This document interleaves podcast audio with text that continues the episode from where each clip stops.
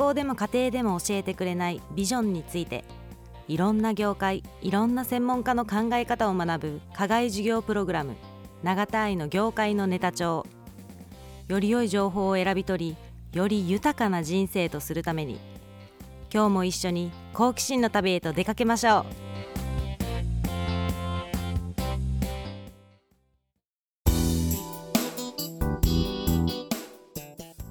コモンズ投信株式会社。創業2007年11月。本店を東京都千代田区に置く。社名の由来はコモングラウンド。共有地。長期投資に共感した人たちがより集まれる場所として設立。金融機関のグループに属さない独立系の投信会社。コモンズ投信の会長は渋沢健氏。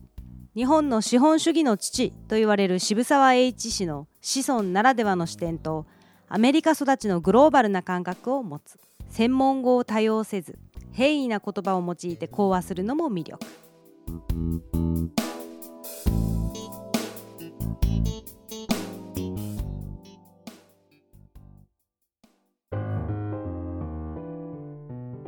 本日の先生は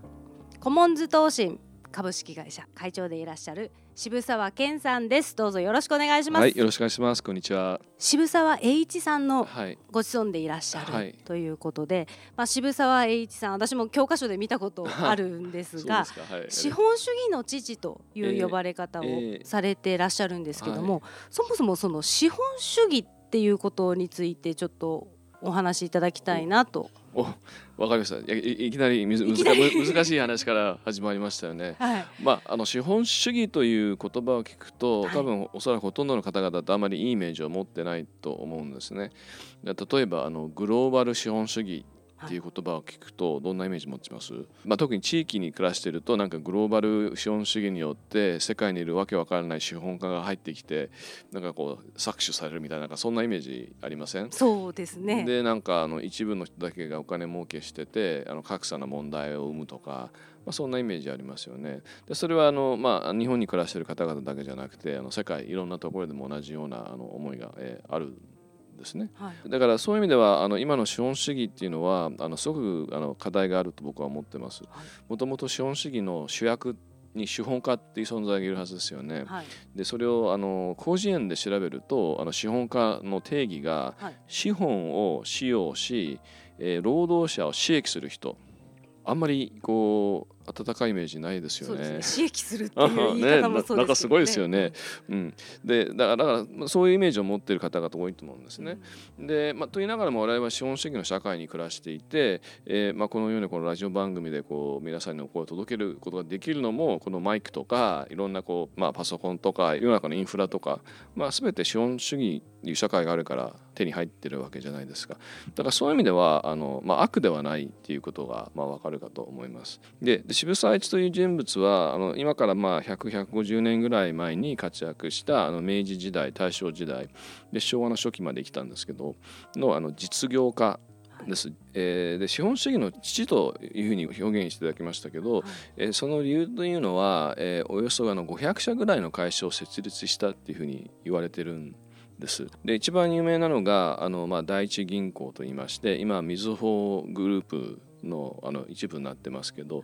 い、日本初の銀行だったんですね。他に日本初の製紙会社とか日本初の、えガス会社とか、うん、保険会社とか、まあ、いろいろそういうあとビール会社も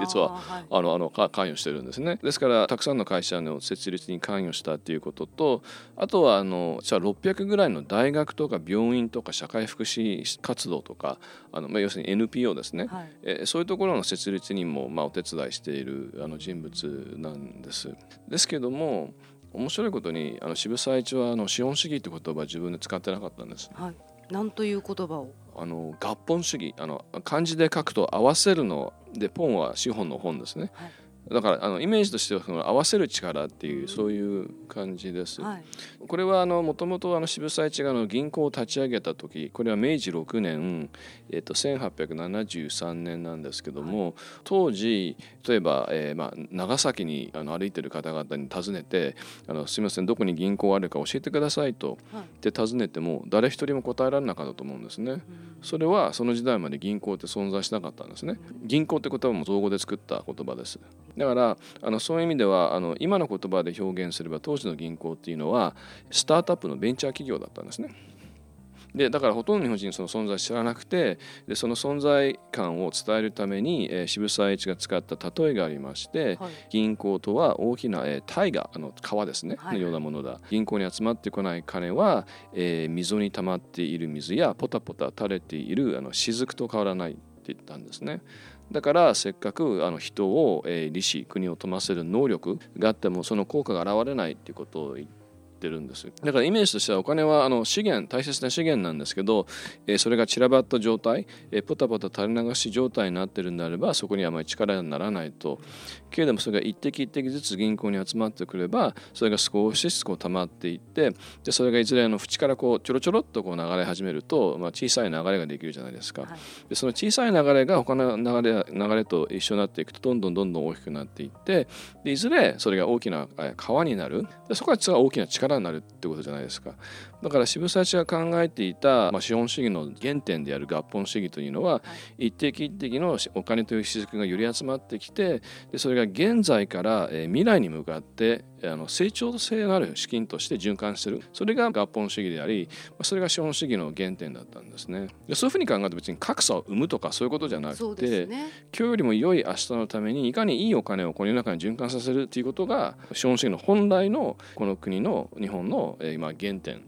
だったと思っていてでその流れを作るのが実は銀行という当時ですね新しいベンチャーの役目だったんですね。その流れを作る。はいそうです。ということですよね。でそれは銀行だけじゃなくて我々は投資信託会社ですよね、えー、ですから単純にお金が余ってる人とお金が必要な人をこうつなげて手数料をいただくっていうことだけではなくて、はい、やはりこうあの一滴一滴集めて微力なあのこう雫を集めて、うん、えー、力があるあの未来志向があるお金として世の中に循環させるということがもともと金融業界のあの求められていた役目なんじゃないかと思います。少なくともそれが原点にあったと思うんですね。利益を出す企業がある一方で NPO 法人のような利潤を目的としない会社もある。そうですね、うん、えー、我々は長期投資のお金をお預かりすると、はい、あの信託報酬という報酬いただくんですね、はい、だあのポツ 98%1% 未満なんですけどその約1%を使ってあの社会起業家を応援する寄付プログラムを設けてます。はい、で私は思うにはこれはあの企業我々コモンス投信のまあ売上からの寄付なので CSR 活動とか社会貢献活動っていう人がまあ多いと思うんですけど僕はですねこれ本業と呼んでるんですね。本業、うん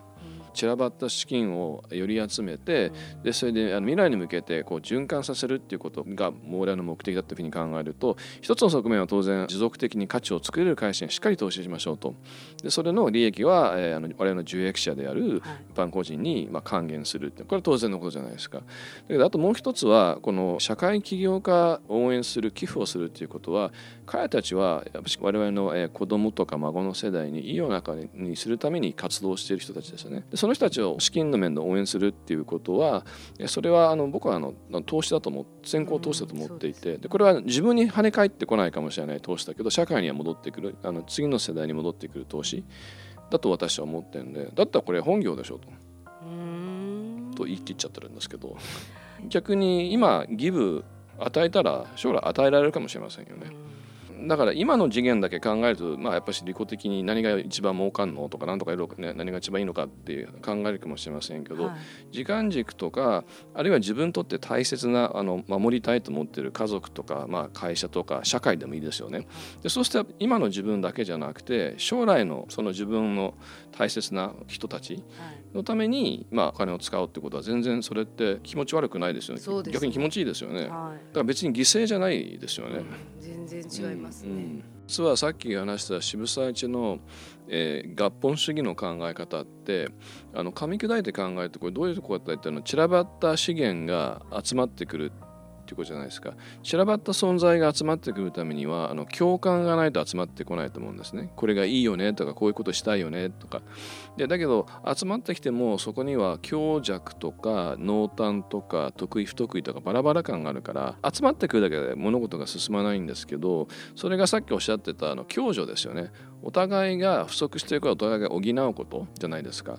でそうするとあの物事って動き始めますよね。でこれがある意味で足し算みたいなイメージ持っていてでその足し算をができるんであれば次掛け算ができるはずですよね。で掛け算っていうのは僕はあの競争競争っていうのはコンピティションの競争ではなくて、え共に作るコークリエーションですね。だからその渋沢氏の合本主義っていうのは共感によってよりより集まって、え共助によって、えお互いを補って、え競争することだと思ってるんですね。そうすると一滴一滴の雫がいずれあの大河になってこうまあ流れるとでその流れっていうのはそのそのコークリエーションするため今日よりも良い明日の未来のためっていうのがもともとその渋沢栄の思想にあったんじゃないのかなっていうふうに僕はあの解釈してますけどあの結構あの今の資本主義とかいう考え方は株主が中心になっていてで自分は、こんなたくさん株数持ってるんだから俺はこういう権利があるんだよみたいな話あるじゃないですか。だけどもちろんその権利はあってそれを否定していちゃいけないと思うんですけど、えーと、渋沢栄の考え方はもちろん権利はあるんだけどそれはコインの表裏であって反対側には義務があるだろうと。たくさん株数持ってるたくさんの義務も、え当然あるでしょ？っていう考えだったと僕は思うんですよね。うん、最後の質問です。はい、はい渋沢会長の好きな言葉ってありますか？好きな言葉、うん、愛ですよ愛。愛ですか？私ですね。大好きです。ありがとうございます、えー、まあ一言って言われて好きな言葉たくさんあるんですけど、うん、ですねあの、愛と恋の違いってあるんですよ。愛と恋の違い、うん、英語で表現するとラブなので、はい、両方とも同じなんですが日本語だと違う言葉じゃないですか。はい、でこの違いというのは、えーまあ、これは自分のオリジナルじゃなくてあの聞き入れたあこれいいなと思ったんですけど、はい、恋はあのお互いを見つめ合うことが恋愛は同じ方向を見てる。これちょっと深いでしょ？そうですね。ね。だから恋はあの2人だけの関係でだから第三者が入ってこれない世界でその時の瞬間じゃないですかある意味で。で愛というのは同じ方向を見てるので、まあ、今日もそうだし明日もそうだしだから結構なんかこうその時の瞬間だけではなくてでかつあのいろんな人が同じ方向を見えるんですね今日から未来みたいな感じで。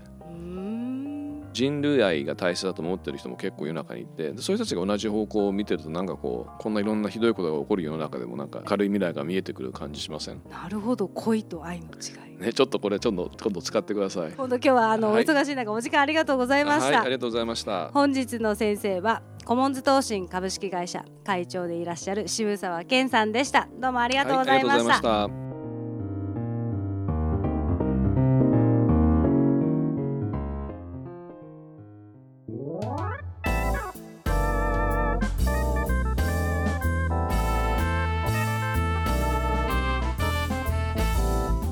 本日の授業はこれにて終了。生徒は私永田愛でした。